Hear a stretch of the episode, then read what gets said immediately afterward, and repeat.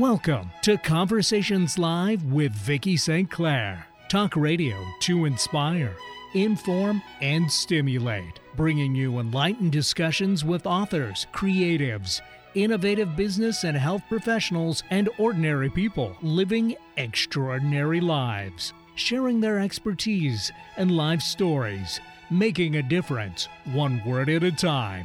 Now here's your host, Vicki St. Clair. Welcome, everybody. Welcome, welcome. Yes, it's us. For those of you who are regular listeners, you might have noticed we changed our music intro and uh, have a new voiceover from our wonderful producer, Eric Ryder. Uh, but it is us. We're here, and uh, we've got a great show lined up for you today. Uh, John Lennon wrote that life can bring you to your knees, and uh, certainly uh, can. I've certainly been there a few times myself. But psychologists say it's not what happens to us, it's about resilience, it's about our ability to bounce back. And if you've been knocked down so many times that you feel you're all out of that ability to bounce back, my first guest, Linda Graham, says rebuilding resilience is truly possible, and she'll share how. Ending today's show, it was a year ago last week that the Me Too movement blasted social media and is still going strong maybe stronger than ever right now. Women who've stayed silent for years are finding their voice. But what struck me about this movement that's going on right now is. Uh, and, and the outpouring of women crying, Me Too, and uh, it's about time, and stand up and speak out what really struck me is how many women have spent a lifetime afraid to speak up, afraid to stand up for themselves. And it's not just about sexual har- harassment, it's about so many aspects of their lives, including work and home, uh, dealing with difficult people, having hard conversations, going along to get along.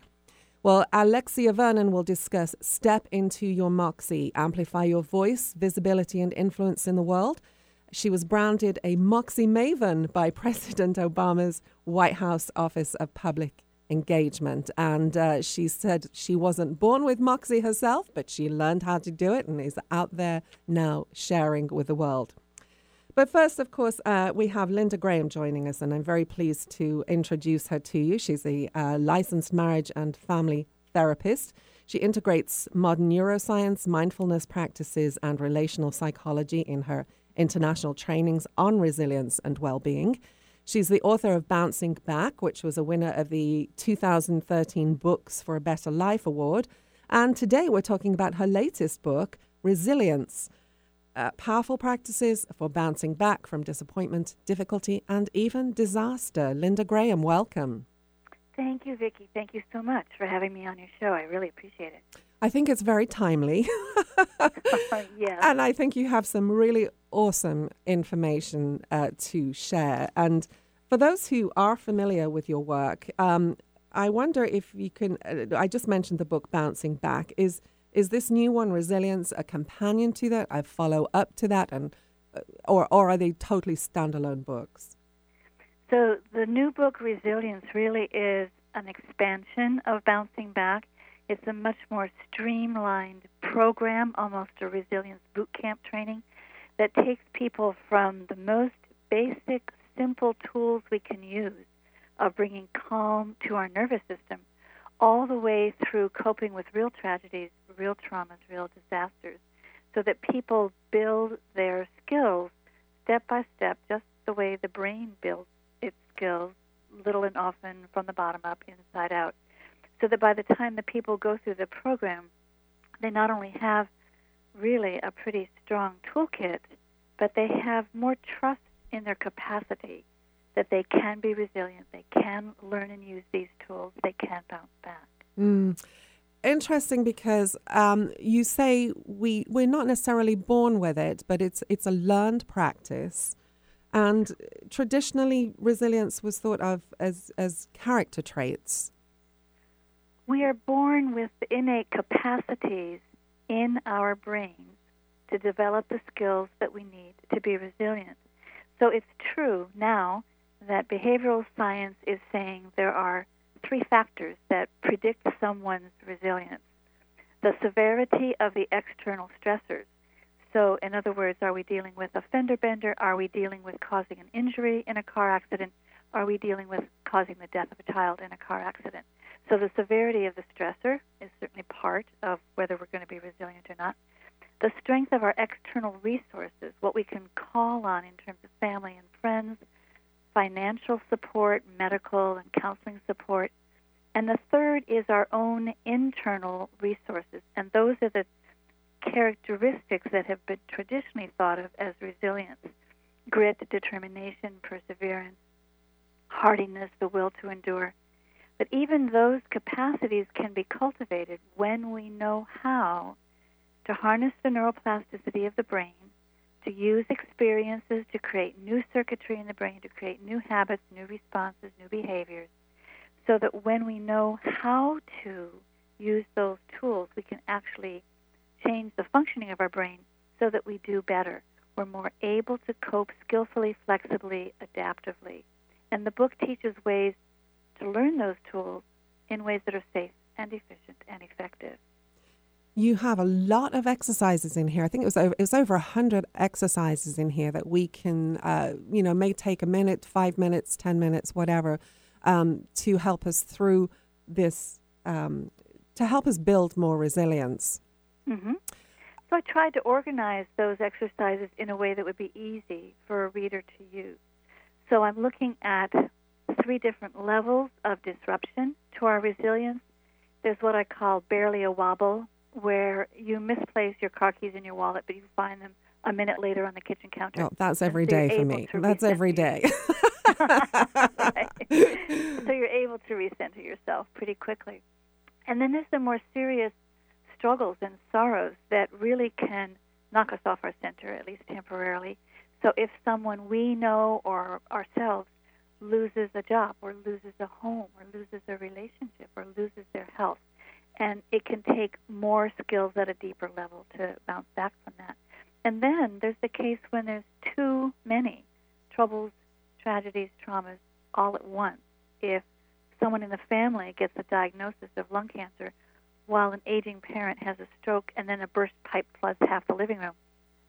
Sometimes we really can um, get too overwhelmed to even find our resilience. So there are tools in the book to do that, to come back even from very, very difficult traumas. And then, if I can keep going here for a second. Yeah, please do. I, I also organize the tools by the five intelligences. So those are my terms.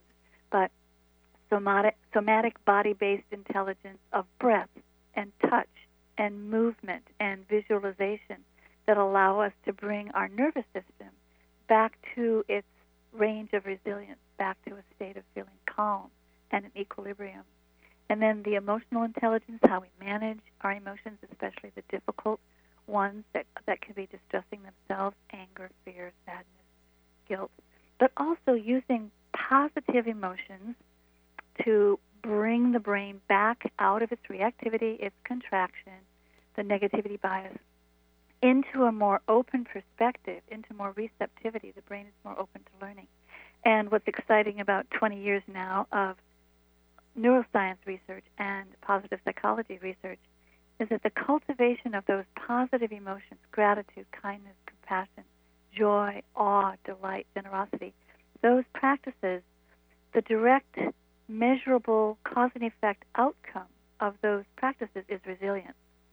So it's not a bypass, it's not a denial or a distraction, it's actually a way of working with the brain so that we can be more resilient. Right. And and then I have relational intelligence within ourselves where we're able to develop the self-awareness and self-acceptance that is the foundation of our inner secure base of resilience to deal with the inner critic so that we're not derailed by a sense of being a failure or making a mistake.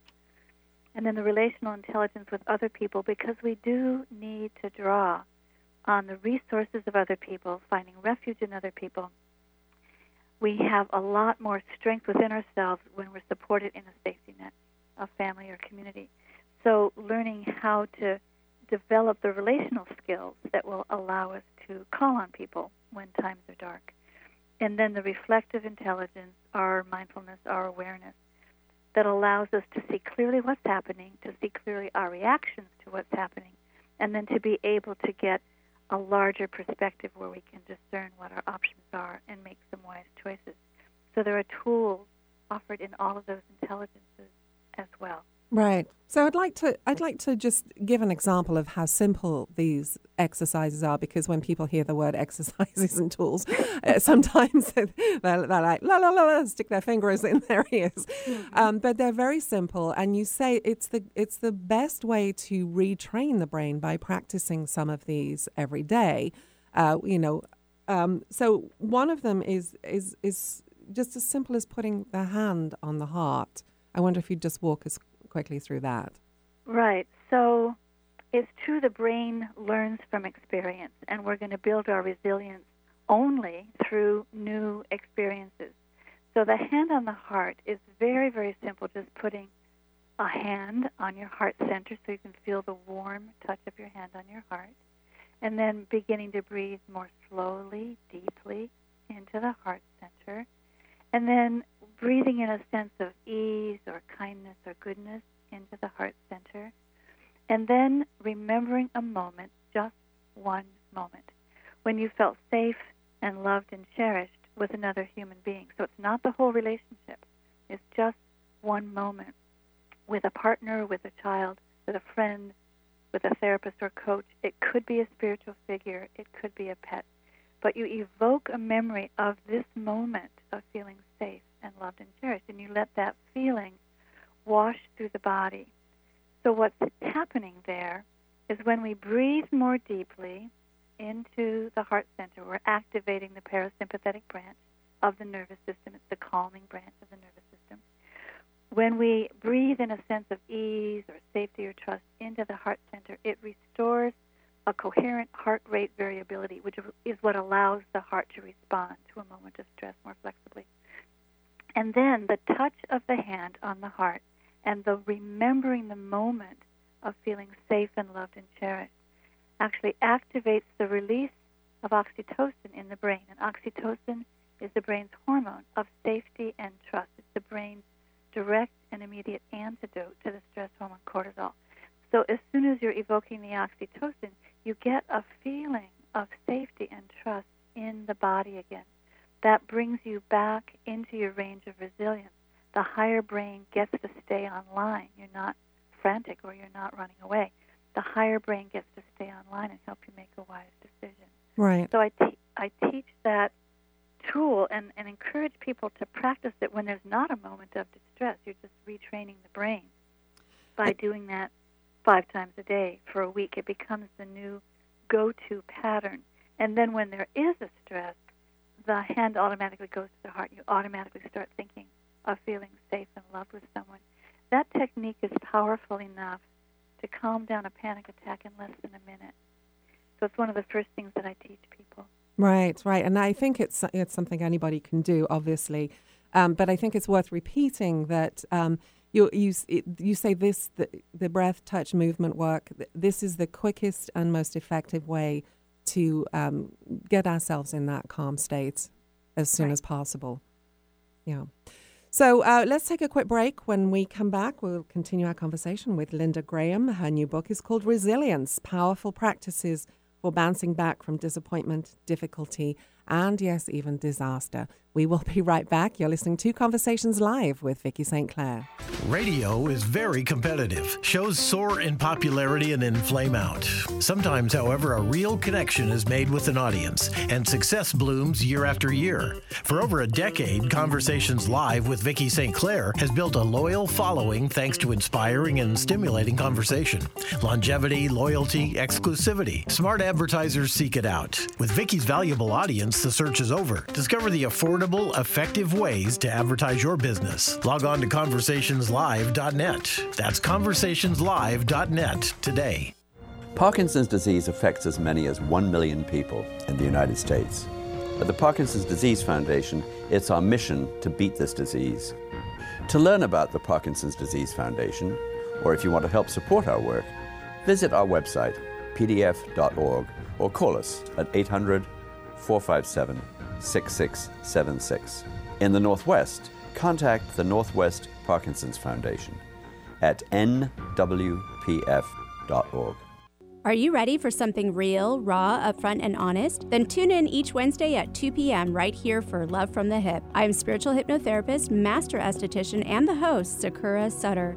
This show is unlike anything you have ever heard and was created to help others to help themselves. Hear me follow up with guests I have hypnotized and see how it has improved their lives. I will also spotlight amazing people from around the world, their skin tips, live readings, and answers to life's burning questions. Join us each Wednesday at 2 p.m. At Sundown Communications, we find that most of our clients are brilliant at what they do but they lack the time and resources to write and create business messaging that delivers results. That's where we come in, providing a diverse range of professional copywriting services for fresh strategic web content, PR, advertising and promotion, marketing, speeches, and much more. Call us today so you can focus on what you do best, and we'll do the rest. Call 800 495 7617. That's 800 495 7617. Conversations Live with Vicki St. Clair. Live well and live strong. Reach her great audience and advertise. Learn more at conversationslive.net. Going our own way every day. Alternative Talk 1150. And welcome back, everyone. You are listening to Conversations Live with Vicki St. Clair. My guest is Linda Graham. She's a psychotherapist. Her new book is called Resilience, and we're talking about uh, powerful practices that she's included in the book.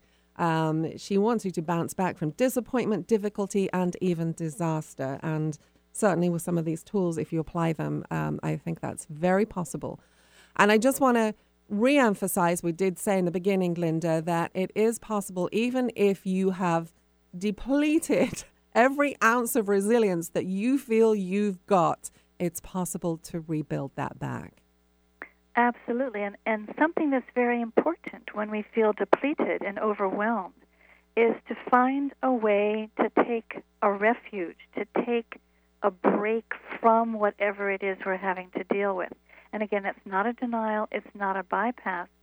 It allows us to regroup and find our strength again, to rejoin the battle. So whether that refuge is with a good friend or, or part of our family, whether it's just petting the cat or the dog, whether it's a warm cup of coffee, it's going for a walk in nature, it's remembering other moments when we have been resilient and have been able to cope. But sometimes finding that refuge is a key part of being able to bounce back and be resilient. Mm. I remember, uh, I'm just going to share this story real quick. Many years ago, before I moved up here, um, I didn't know anybody at all when I moved to Seattle. Um, and I was coming to basically an unknown apartment uh, and, and an unknown life.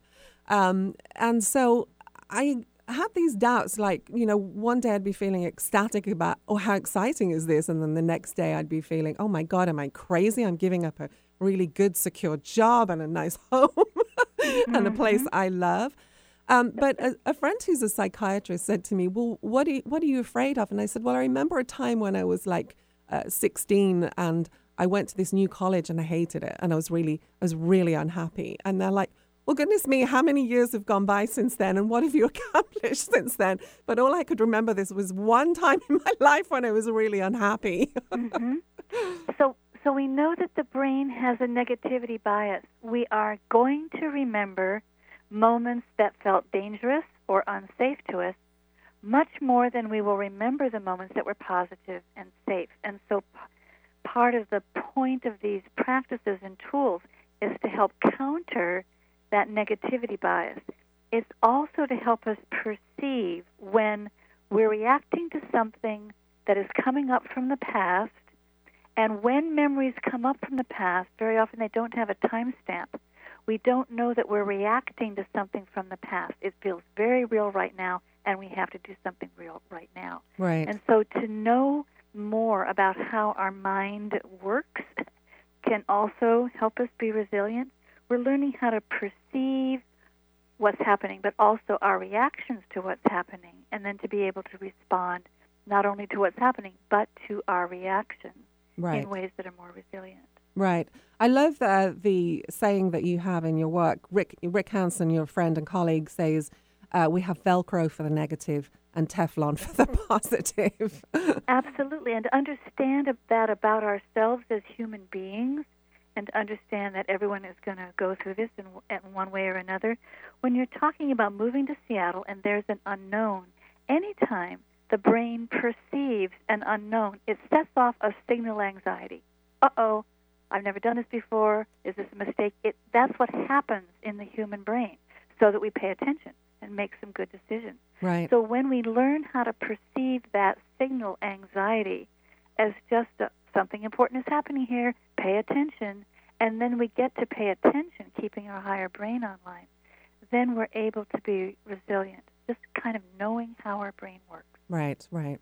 So I want, we've only got a few minutes left here, but I want to quickly look at what you call mindful empathy and the three skills that create that attending, attuning, and making sense. Mm-hmm. And and why it's so important that we, we embrace mindful empathy. Well, very often we are reacting to our own reactive emotions. we know we feel guilty about something or that we feel jealous or angry and we're reacting to that emotion. If we can attune to what we're feeling, we attend to it and attune to it and make sense of it, of course, makes all the sense in the world that I would be feeling this way right now and accepting those emotions as signals going off in ourselves, telling us again to pay attention, something important is happening here. So when we get just a little bit of um, care and appreciation for ourselves having to deal with these emotions and be able to hold them and, and attend to them, but step back from them a little bit and say, oh, of course, that's why I'm feeling this way. Then again, we're able to have a different response. Mindful empathy is also essential to manage our reactions to other people's emotions because other people around us might be scared or they might be angry. And to be able to to perceive and manage our own reactions to their emotions. That's part of the mindful empathy. Understanding what they're feeling makes perfect sense. I may or may not be feeling the same thing.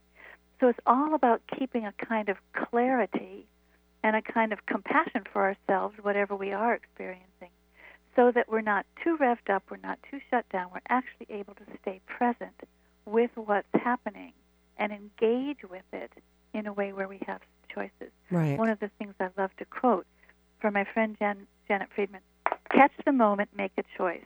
And then from the environmental activist Julia Butterfly Hill, every moment has a choice and every choice has an impact. That's really the trajectory of resilience. So when we can catch the moments when we're reactive or someone around us is reactive and make a choice and make a choice to respond from our higher brain, from our wiser heart, and make a choice that actually is going to be effective, then we'll have a positive impact. Right, right. Um, you talk about deliberately cultivating uh, compassion, which we've, we've touched on very slightly. I mean, there's a lot more in the book. Um, mm-hmm. Gratitude, trust, and other positive emotions. And I wanted just to look at gratitude for a moment because um, I read this article in Success Magazine. It was actually last year, but I still had it, so I pulled it out. And it said that whether you pray or if you're not religious, you meditate, they have the same effects pretty much. Um, mm-hmm. And they cr- can create more connection, less depression, less stress, improved forgiveness, uh, less anger, better self control. Um, so, um, but they also they did really intense studies with neuroscientists and said that when prayer or meditation is focused on being more positive, open, and loving, we obviously have an increase in positive benefits. And they said the best results, whether you're praying or meditating, came when we, not when we asked for something, because people in prayer do often ask for something, but when we gave gratitude and when we gave thanks and when we acknowledged, uh, you know, the good things in our life. So I wonder mm-hmm. if you just share a point of view on that. Sure. So this is reminding me of something my friend Andy Dreitcer says. I take it all seriously, but I hold it all lightly. And gratitude is something, prayer and gratitude both, are, are things that allow us to take things a little more lightly. So when we experience gratitude, we're grateful for the blessings we have, we're grateful that we're alive. Gratitude practice opens us up to being part of the larger web of life. And as my teacher and, and mentor, James Baraz, says, you look for everything that is going more than all right. So even when you're dealing with difficult, even disastrous events, you're looking for everything that is going more than all right, and that creates a kind of safety, equilibrium in the nervous system again. You feel connected to other people that are supporting you in this web of life. So we begin to, I mean, I have found it's been useful for me to say, I'm alive. I'm alive. Whatever this is, I get to deal with this.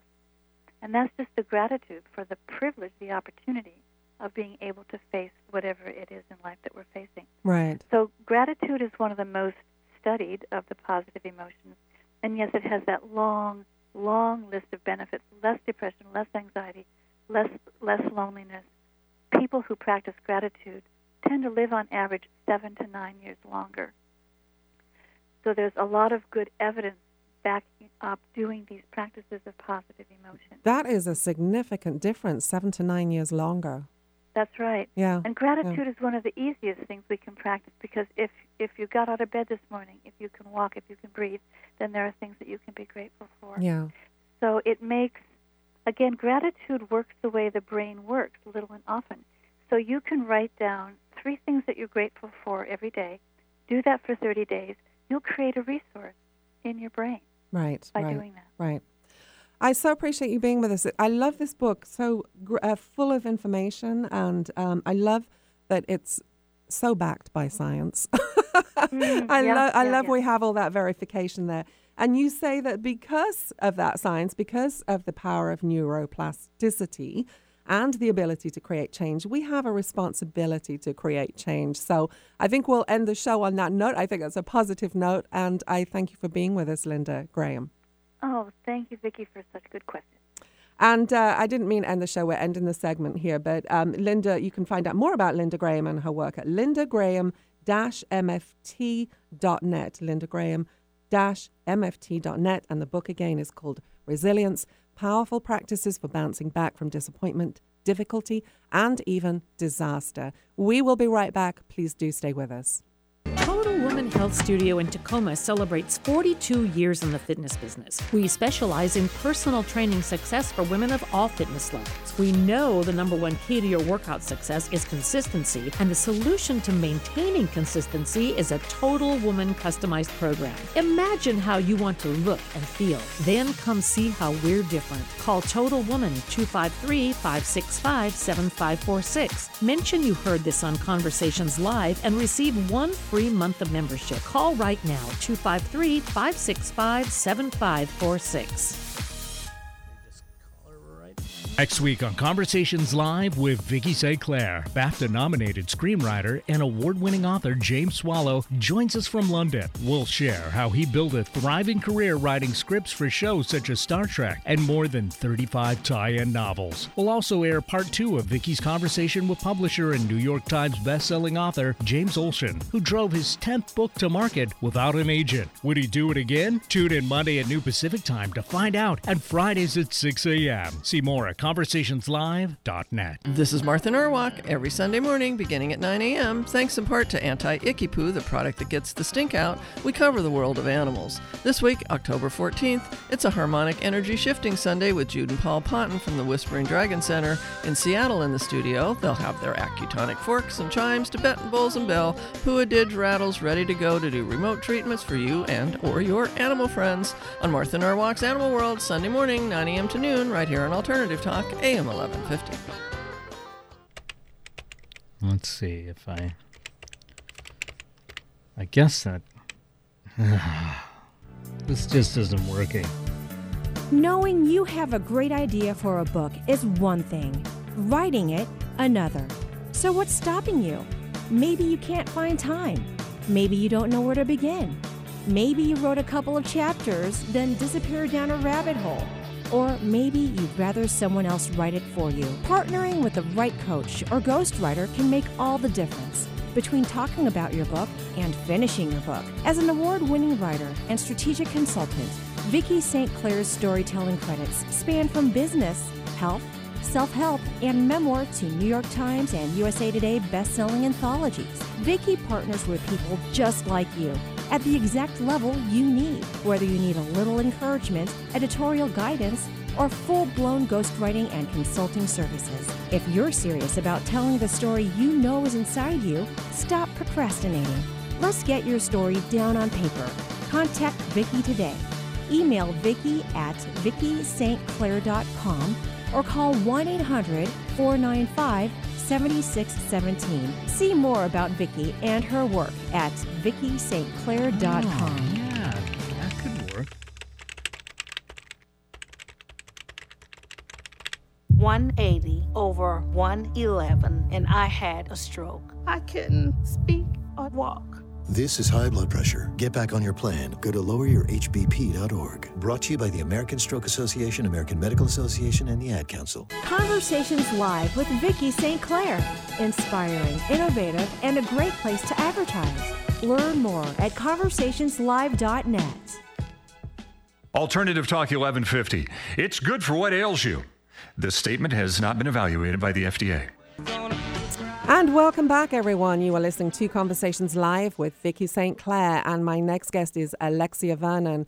She's the author of Step Into Your Moxie. She was branded a Moxie Maven by President Obama's White House Office of Public Engagement, and uh, she's a speaker and leadership coach. She delivers transforma- transformational keynotes and corporate trainings for Fortune 500 companies and other professional groups and organizations, including the United Nations. Uh, she is talking today with us about her new book. It's called uh, "I Step Into Your Moxie," and the it's all about empowering women to amplify their voice, visibility, and influence in the world. And I'm really excited to have Alexia join us today because I think we really need to hear this. Alexia, welcome. Thank you very much for having me, Vicki. So um, I want to just, you love the word moxie, I know that. So let, us tell us, tell us what that means, step into your moxie. What does it mean to you? Yes, I use it in a complementary but distinct way to how you might use it if you looked it up simply in a dictionary. Because to me, stepping into your moxie is the ability to walk into any room or onto any stage and speak up for yourself and the ideas and issues that matter most to you.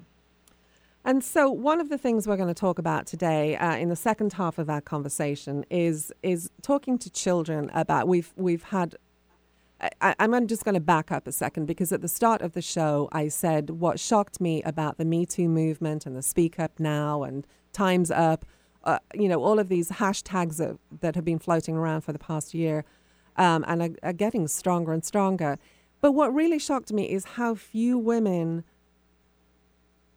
felt comfortable speaking up for themselves, for standing up for themselves. And yet, you know, these are really smart women. Uh, they're really bright. M- many of them are very successful. And yet they have a hard time standing up for themselves. So I'm, I'm just really pleased we've got you here to talk about this today. Um, and I want to just share, because I know you did not have, you say you kind of floated in and out of your moxie throughout your life, which I probably would say I have done too. so talk to us about that. Well, it's interesting because, in light of how you framed the beginning of our conversation, I want to acknowledge that yes, I have experienced what I would call an on again, off again relationship with my voice most of uh, my life, meaning that there would be these times where I felt like I needed to play it safe and small, not disrupt the status quo. I was that kid who was always hustling for better grades to get approval from my teachers and my parents, even though all of them were very complimentary. There was never this feeling that they were putting on me that I wasn't enough. I was bloody good at simply doing that for myself.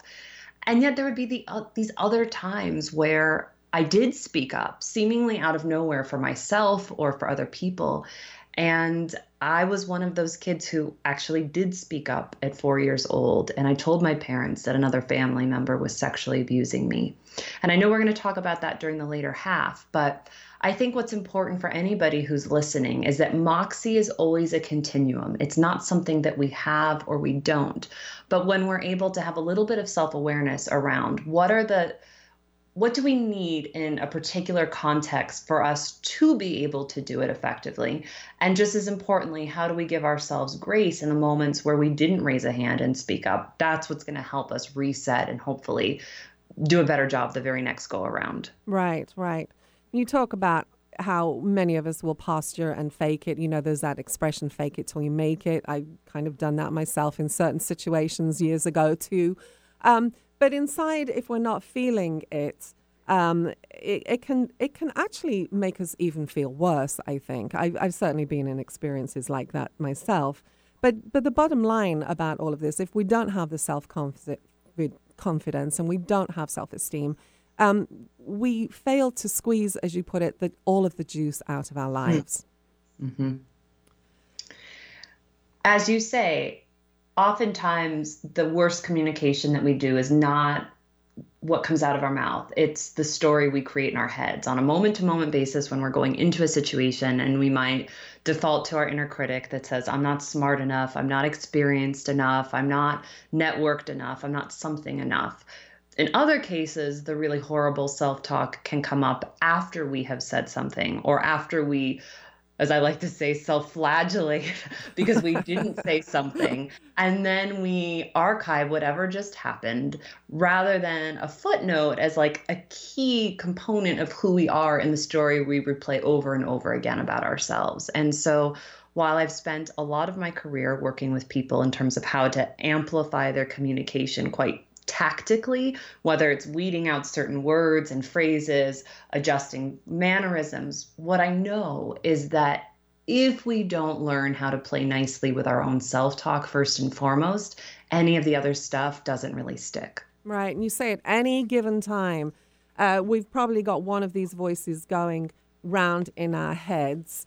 And um, the uh, cop is one of them the critic is another of them, and then the cheerleader, and even the cheerleader can be negative. So explain that to us. You got it. So I talked a little bit about the critic a few moments ago, and most of us are probably familiar with that voice. The others, once I say them, I always see if I'm speaking to a live audience lots of nods because it resonates, but we're just not cognizant of it. So the cop as cops are wont to do, tends to create two categories for everything. So there's the right thing I could say in this situation, or there's the wrong thing that I could say in this situation. There is the right career path for me. Everything else is my karmic mismatch. And when we fall into that black or white thinking, of course, we miss the gray, underutilized space between both of those poles. And for a lot of us, particularly those who are women, that can create that sense of paralysis where we don't speak up because we're terrified. If we don't get it 100% right, then it's 100% wrong. Mm, right. Then the voice of the cheerleader, I refer to her as a frenemy. And what I mean by that is At first, she sounds like she could be empowering. It's totally cool that you're only sleeping four to five hours a night because you're so busy. One day you'll retire and then you can catch up on sleep. That kind of stuff. That's like you can go harder, you can go faster, put your own needs at the bottom of your to do list to take care of everyone else. And when that's the self talk we go around with, and a lot of really high functioning folks, particularly in leadership, will do this we tend to get tired. Sometimes we outright burn out. We get sick. Oftentimes we quit, we back away, and we don't capitalize on our potential. So, one of the things that I talk about in the book is bringing another voice into the mental menagerie, if you will, which is the voice of a coach. And unlike those other voices, which are always about constriction. The voice of the coach is about expansion. Mm. And she asks questions that bring you back into your moxie. So, for example, if you had a lot of critic stuff going on, when you default to the coach, you're going to talk back to that voice by asking a question like, What's a moment where you did succeed? If you're falling into the cop stuff and you ask a coach question to snap out of it, you might ask a question like, what does a third or fourth or even a fifth option look like? And of course, for the cheerleader, the question might be something like, What can you let go of from your to do list? Or who can you ask for help? Right, right. I love that you included more than one voice there because we never have just one voice. And so many uh, pieces of work that I've seen just they talk about the critic, but you, you know, the cop and the cheerleader, they definitely are in my head too. so, Yeah. all right, we're going to take a quick break. Uh, lots to talk about. So when we come back, we'll be talking again with Alexia Vernon. Uh, she is a speaker and leadership coach. She's the author of Step Into Your Moxie Amplify Your Voice, Visibility, and Influence in the World. We'll be right back.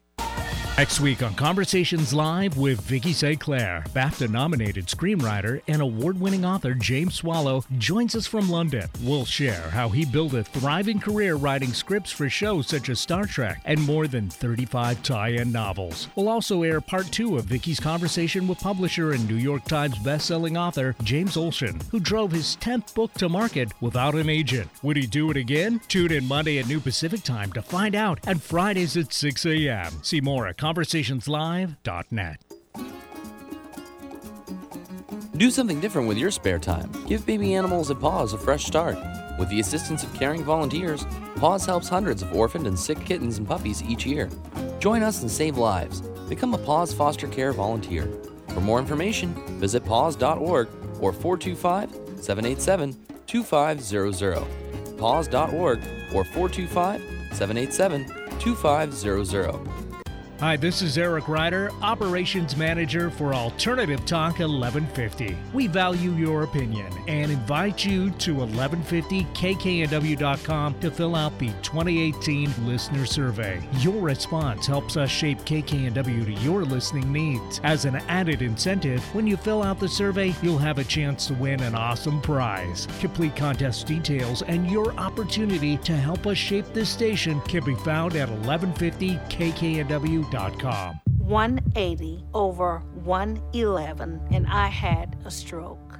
I couldn't speak or walk. 150 over 90, and I had a stroke. This is what high blood pressure sounds like. You might not feel its symptoms, but the results from a stroke are far from silent. Get back on your treatment plan or talk with your doctor to create a plan that works for you. Go to loweryourhbp.org. Head to toe, everything's changed. Brought to you by the American Stroke Association, American Medical Association, and the Ad Council. Conversations Live with Vicki St. Clair.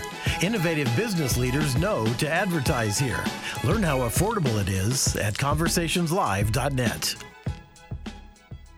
Make it a great day. Keep your dial on Alternative Talk 1150. I love that. You're going to hear me roar. We're talking. Such a perfect song. I know, I know. Uh, we're talking with Alexia Vernon. Uh, she is the author of Step Into Your Moxie Amplify Your Voice, Visibility, and Influence in the World. And if you're just joining us, um, we've been talking about how, how silent women have been, many women have been, and how afraid to speak up and stand up for themselves on many, many issues. It, it could be just somebody cuts in front of you in a line you know, and uh, it's a guy who cuts in front, and so you don't want to make a scene, and so you just stay quiet. Um, but we're, we're talking in this segment about um, a more serious uh, topic, really, because I want to go into Alexia, uh, some of the movements that have been going on lately. Um, I know that you're a mother, you have a young daughter. Um, what is it you want for your daughter as she's growing up? Because I really believe that to get lasting change, we've got to raise a new generation that really believes in themselves. I agree. And I feel like I could answer that question for the next six days and not be done. yeah. yeah, it's a big question. and I feel like for context, it's always important to know the age when, when we're talking about children. So for me, when I think about my daughter, who is four and a half years old right now, which is notably the exact same age I was when I spoke up about my abuse. And that haunts me many times when I look at her, you know, never wanting her to have the same experience that I did, and yet also recognizing that we live in a world where girls and boys um, have to confront a lot of difficult issues from the time often that they're children. And so, what I want for my daughter more than anything is for her to recognize that she has a voice and that she can use it and that people will listen to her when she uses it. I want her to understand the concept of consent. And we can talk more about that because my husband and I have spent a lot of time with her, and she really does understand what that means. We role play conversations all of the time about what to say when she feels uncomfortable, which is a core part of helping our young people be able to navigate through difficult situations if and when they do emerge. We also want her to understand that her body is her body. And if she makes a decision about her body at one moment, it doesn't mean that anybody else has automatic rights to her body in another moment. So, for example, while some people might say, Gosh, aren't you overdoing it a little bit? We will ask, Can I give you a hug right now? Can I give you a kiss right now? And we respect her right to say no because sometimes, you know, granted, she's just over the age of toddlerhood. Sometimes she'll be tantrumy and not want one. Um, right. Other times, like a, any human being, you know, kids have their own feelings um, as well. She just might not be in the mood, and that's okay too. Right. And it's the last thing I really want for her. It's, well, one of the last things that's coming uh, at top of mind is I want her to live in a world where she's not the only one who's having these conversations with her parents, but her friends are, and her male friends are having these conversations with her parent, with their parents, so that boys and girls all understand how to ask for consent and how to give consent because it's both parts. Right, right. And and the big thing of course is that, you know, generations ago maybe men some men, I'm not going to blanket all men because I certainly know some really good guys out there. But some guys grew up with the oh well if she says no she doesn't really mean it. Um, mm-hmm. and of course we've seen that uh, that's led to all kinds of horrific situations. Um, but I want to um, I want to ask you how we sit down um, if we're not comfortable ourselves, because I think that's the problem that a lot of people themselves are not comfortable in having these conversations with their girls and their boys. You know, I can certainly remember my dad making sure my brother understood you never even raise a hand to a woman, let alone hit her. But but the other conversation, I, I don't know that ever came up because I asked my brother, did it come up? And he said no. The beautiful thing about the year we live in, despite how you may feel around recent events, right. is that there is a book for every single kind of conversation we might want to have with our children, whether they are in early childhood, elementary school, middle school, high school, college, or beyond. And that is even as somebody who's been engaged in these issues for a very long time, my degree was in women's studies. I taught women's studies. I went to an all girls school. I was pretty active on every campus I went to. Even if I felt out of voice sometimes, I still spoke up about these issues. That was the one area I could be pretty competent in. And the beautiful thing about using a book and reading a story and then talking about it is that most of them actually have questions at the end that you can talk about with your young people. So, for example, there's a new book that came out very recently called C is for Consent. It's a hard um, book designed for young children. So, when I read that with my daughter, I'll pause on particular pages and ask, why do you think you know, referring to, let's say, the child, why do you think the child felt scared right then? And put it back to her to articulate what's going on. Or when we get to the end of the book, to ask a question like, if you are in that situation, what are your choices? And have her actually say what her choices are out loud. And then we'll take it one step further.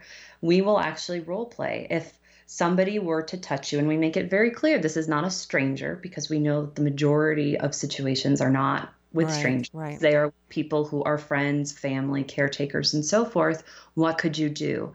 And while you know you never want to have to find out if your child will actually do this in a particular situation, to at least know in your home that your child, for example, ours is very clear saying, I could tell my teacher or I could come home and tell you, but first I would say stop and I would try to find a grown up. Right. Right.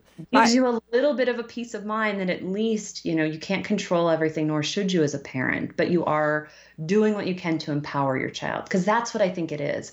We, we work so hard to protect, and our children need protection, but more than anything, they need empowerment. Yes, and I was talking with my niece about this because she has two. Uh, she has a, an eight-year-old and a twelve-year-old, and she said that at the youngest daughter's school, they instigated this safe person policy where they give their teachers four people that they feel very safe with. And if a problem occurs, I mean, it can be any kind of problem, it, it could be bullying, um, and they don't want to talk with it about it with that specific teacher, they can they can say, I want to talk to my safe person about it, and the school will bring their safe person in. I thought that was a really good idea. I like that a lot as well. Um, I wanted to share um, a, an article that was in the Washington Post because um, I, I, think this was also very telling, Alexia, and it's called Dear Dads. Your daughters told me about their assaults. This is why they never told you. And hundreds of women wrote into this columnist, Monica Hesse, and told told her they'd been assaulted, but they'd never told anybody else. And the reason was they didn't want their dads to be upset. And in fact, she received an email from a reader who um, said uh, she'd written something and about street harassment, and he said to her, "I'm so glad uh, that you uh, wrote about this, and I'm so glad my college age daughter never experienced anything like that. Less than a day later, he wrote back to the columnist saying they'd just talked, and she had, in fact, been harassed not once, but many, many times. And this whole premise of this article is that women don't want to upset their dads. And in many cases, their moms too. Yeah. You know, for a long time, I never understood why I did speak up, particularly given that I was this shy, introverted kid. And then around the time of my daughter's birth, my mom and I were going through old memorabilia and we stumbled upon this article that had been ripped from a parenting magazine in the 1980s.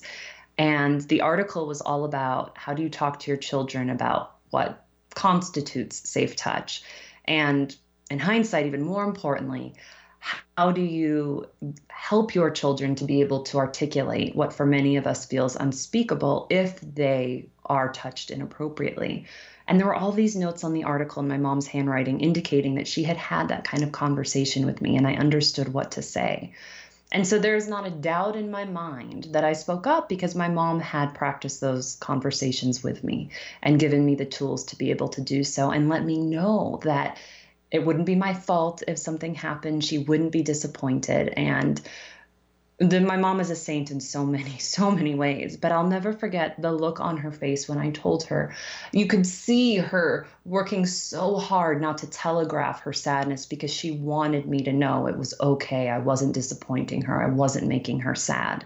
And that is so important if we want not just to tell our children it's okay to come to us, but when they do come to us, how to be really responsible for what we're telegraphing, if not outwardly saying in our responses, so that they continue to come to us. Yes, yeah, so much more. I, I want to ask you and talk about your book so much more. And unfortunately, we're right out of time. So, a final thought you'd like to leave our listeners with today, Alexia? That moxie is a muscle like any other muscle. And if we don't use it, it atrophies. So when you find little ways to speak up in everyday situations as well as the bigger ones, don't look at it as just getting it right for that situation, but look at it as conditioning for Moxie to become more of a default state throughout the rest of your life. Perfect. Thank you so much, Alexia Vernon. We really appreciate your time today. Thank you. And uh, Alexia's book is called Step Into Your Moxie Amplify Your Voice, Visibility, and Influence in the World. It comes out next week, October 16th. So you can pre order today. Um, great book. And of course, she's coming up to Seattle October 25th. Uh, you can find out more about that and the book and all of the other work that she's doing at her website, which is Alexia Vernon. Uh, dot, yes, alexiavernon.com. Alexiavernon.com. And I want to thank each of you for being with us today. If you have a few minutes, please go to 1150kknw.com and click on the words 2018 listener survey near the top of the page, and uh, you'll find everything you need to know about doing the survey up there. Uh, I got to run, so we'll see you next week. Until then, live well, live strong.